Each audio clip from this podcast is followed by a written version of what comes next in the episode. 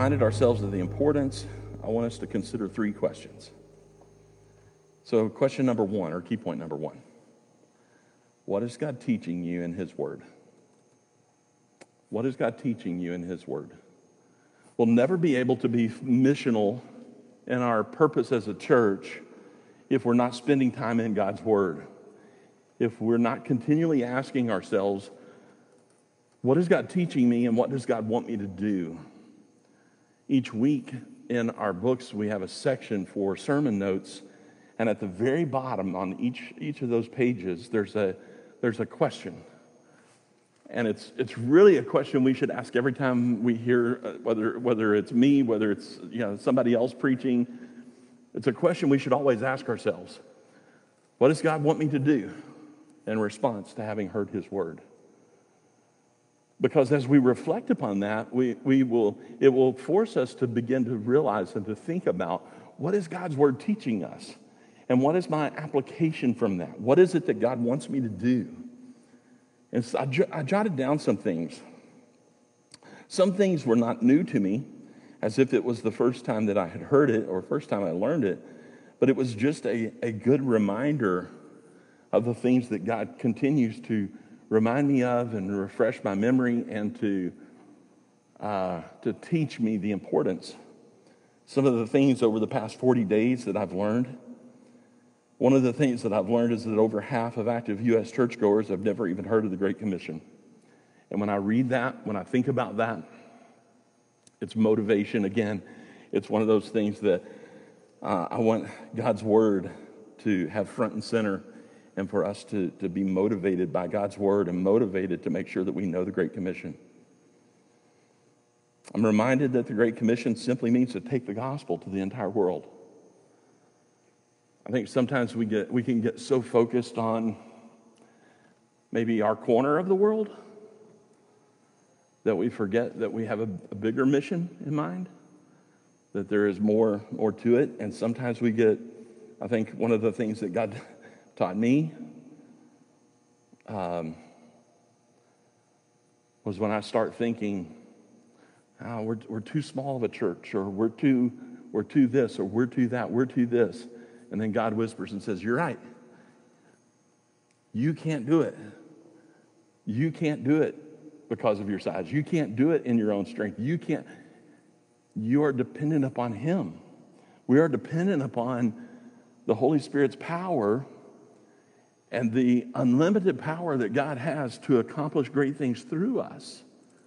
So, even in the smallness of our early days, we don't grow weary because we recognize that there is a Holy Spirit at work.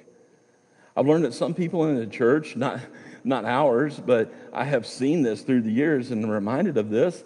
Uh, some people in the church just simply don't care about the Great Commission. And um, I wouldn't say that that's true about our church. Uh, and I hope that it never will be. But I think that the way, the way we battle against that is continually reminding ourselves this is our mission, this is what we're here for. And I've learned that missional living is not easy. Missional living is not easy, it requires sacrifice. And you know what's confusing to me? We as a people, as professing Christians, we say we believe God exists. We say that He uh, has written a book. We say that we believe the book, the Bible, to be the infallible Word of God. Yet we make excuses as to why we don't read it. We make excuses as to why we don't like this part or that part or want to obey this part or that part. And then we wonder why churches in America are declining. So here's the simplest of, of answers that I can give.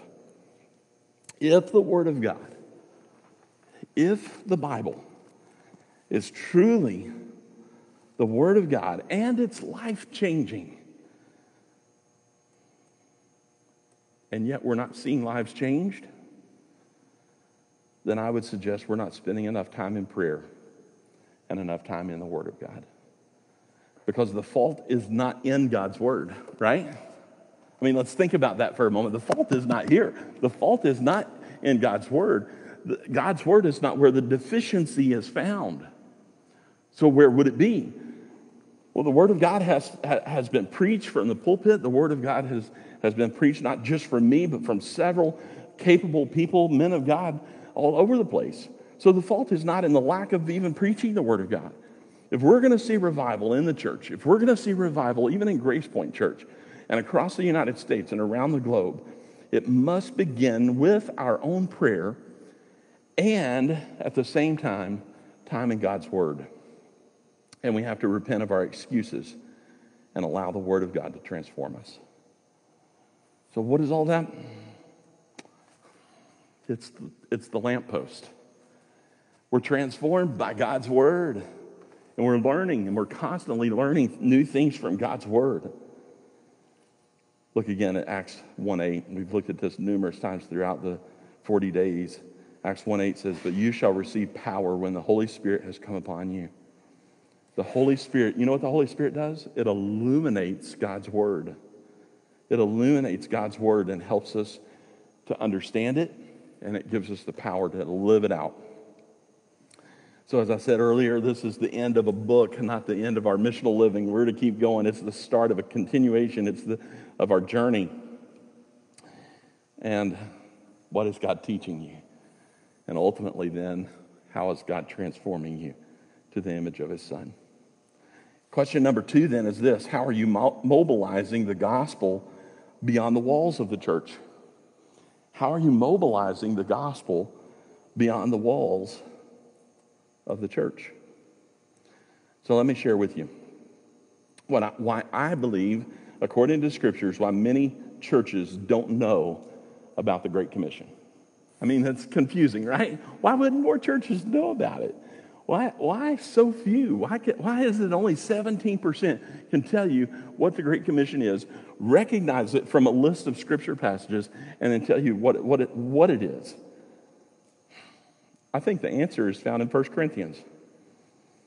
In 1 Corinthians chapter 11, I think the same reason is for us is the same reason that it was in Paul's time.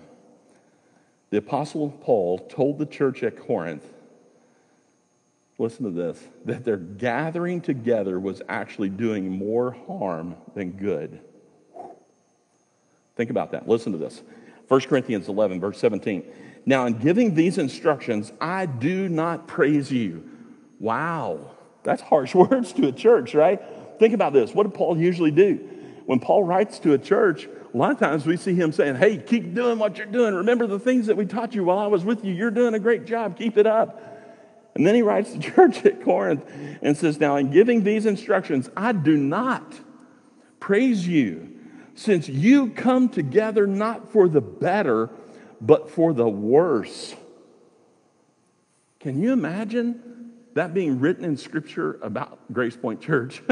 That'd be terrifying, wouldn't it? Can you imagine being in, in Scripture, the book that's going to last for all of eternity, what was written about your church? Can you imagine if you belong to First Community Church in Corinth? And, and, and lo and behold, what you know, Paul writes you and says, listen, when you guys get together, you're, you're doing more harm than good. This is what a terrible indictment upon the church at Corinth. And then what does he say? For first of all, when you come together as a church, I hear that there are divisions among you, and in part, I believe it. Now, he, what, what does he mean? In part, I believe it. He's like, it's not a far stretch for people to say, you guys are not getting along. He's like saying, you know what? I've seen it myself. That's, it's kind of like, I believe it. I can see that this is not a stretch. You guys can't get along with each other. And that when you're getting together, there's division among you. And there's problems in, in your church. And you're, you're at odds with one another. You're having a hard time. And he's like, it's not hard for me to believe. It's not hard for me to believe. And then look what he says for there must also be factions among you, that those who are approved may be recognized among you. Now that's a bit confusing, right? What's he saying? What in the world is he saying there? Factions and approved and this and that. What in the world is Paul saying here? Who are these factions? Who are the approved? Who's not being recognized? What's he saying? Well, the approved are going to be those that God has called to lead the church at Corinth, right? What did they do? When, when Paul would go around and, and plant these churches, they would appoint leaders and they would be vetted people who were pastors and leaders, and they would say, All right, you're going to pastor this church. They were the appointed leaders. It's difficult for us in our context today to fathom that because most of our churches are very autonomous and, and, and we determine who our own pastors are. But at this time, the apostles and Paul and others are going to be saying, Here's your pastor. They are the, they're approved, they're your leaders. And so these are pastors, they're overseers, they're elders.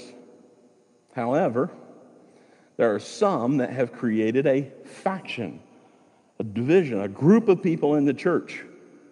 A faction.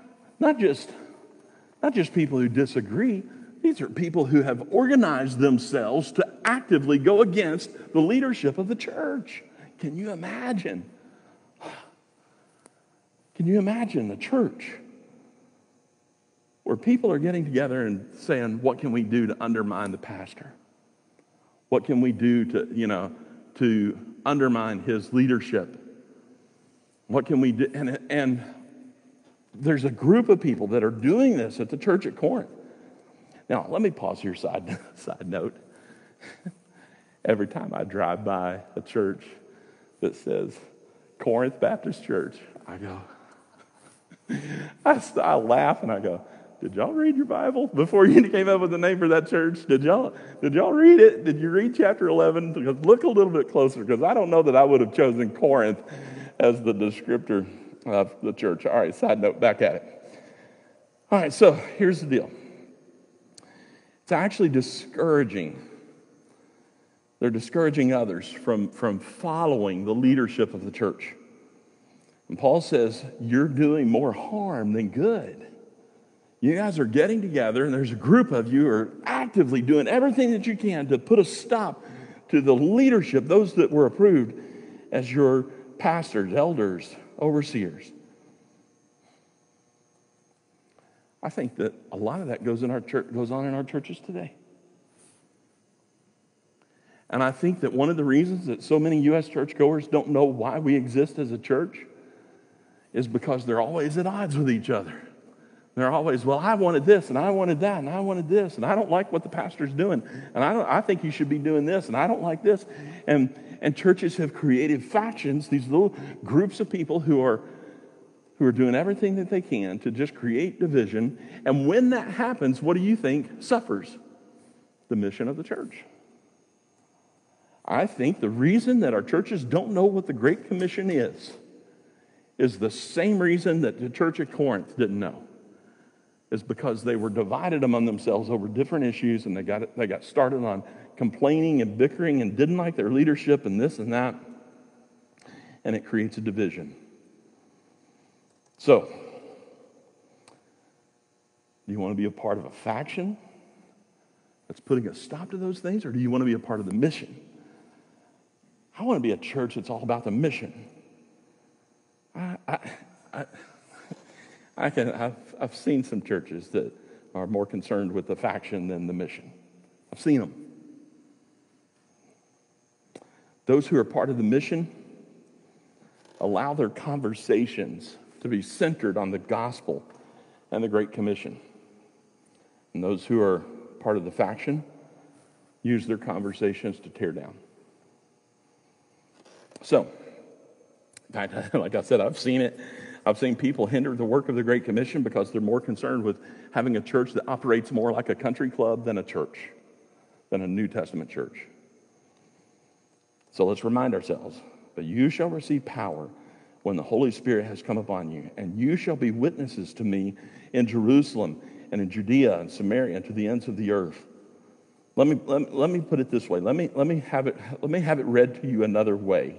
In fact, the best way I think we could do this is through video. So, Cheryl, if you would, uh, let's watch Acts 1 8. But the Holy Spirit will come to you and He will give you power. The Holy Spirit will, make your feet stronger. then you will tell other people everywhere in the world about me. You will do that In in Jerusalem, Judea, Samaria, and in and in a place far away. we will enjoy some outtakes uh, at the end of the service. But we're reminded, right? The Holy Spirit gives us the power to do it in, in, in Jerusalem, Judea, Samaria, to the ends of the earth. Third question How are you living out the gospel by going the second mile? We've had these before us all this time. We've had these three images constantly here as a reminder that we are to be transformed by the illumination of God's word. We are to, to, to go in community with one another, in relationship with one another, to mobilize the gospel. We are then to go that second mile, to go beyond the Latin phrase, mille passuum the phrase that Jesus used, this, the, a thousand paces. Mile two is what we're supposed to go, the second mile. Let me ri- remind you again that during the time of Christ, the Roman soldiers would force people uh, to carry their baggage. Their luggage would weigh as much as 60 pounds. And I mean, that's a crazy amount, you know, and, and they could force anyone to, to, to carry their luggage up to a thousand paces, or what you know what we have translated mille mile, a thousand uh, passuum paces, a thousand paces. Um, Jesus said, "You go duo mile passuum. You go twice as much. You go two thousand miles." Now, in reality, if you walk two thousand paces I, th- I think I keep saying like 2,000 miles. 2,000 paces? Imagine walking 2,000 miles. You know, 2,000 paces? You then have to do what? 2,000 paces to get back. So when Jesus says you go the extra mile, he's not just saying go two miles. You're already going two miles. You're going one mile there, one mile back. Jesus is saying you're going to have to walk 4,000 paces. You walk 2,000 in one direction, and then when you're finished, then you walk that 2,000 paces back. Why is all that important? When we put all this together, what is that, what is that about? That's about sacrificial living. You can't be obedient to the Great Commission without sacrifice. So when we put it all together, that's the mark of a disciple. If we're to make disciples and we're to be disciples and we are to, to see all of that happen, we have to have transformational living. We have to have relational, uh, relational community. We have to have sacrificial living. All of those things work together. And the question then for us is when was the last time that you sacrificed something for the kingdom of God? So, with that in mind, let's, let's look at one last thought and we're going to pray together. The disciple who is living on mission for Christ has a life that is transformed by the Word of God, relational in the mobilization of the gospel, and sacrificial for the kingdom of God. Let's pray.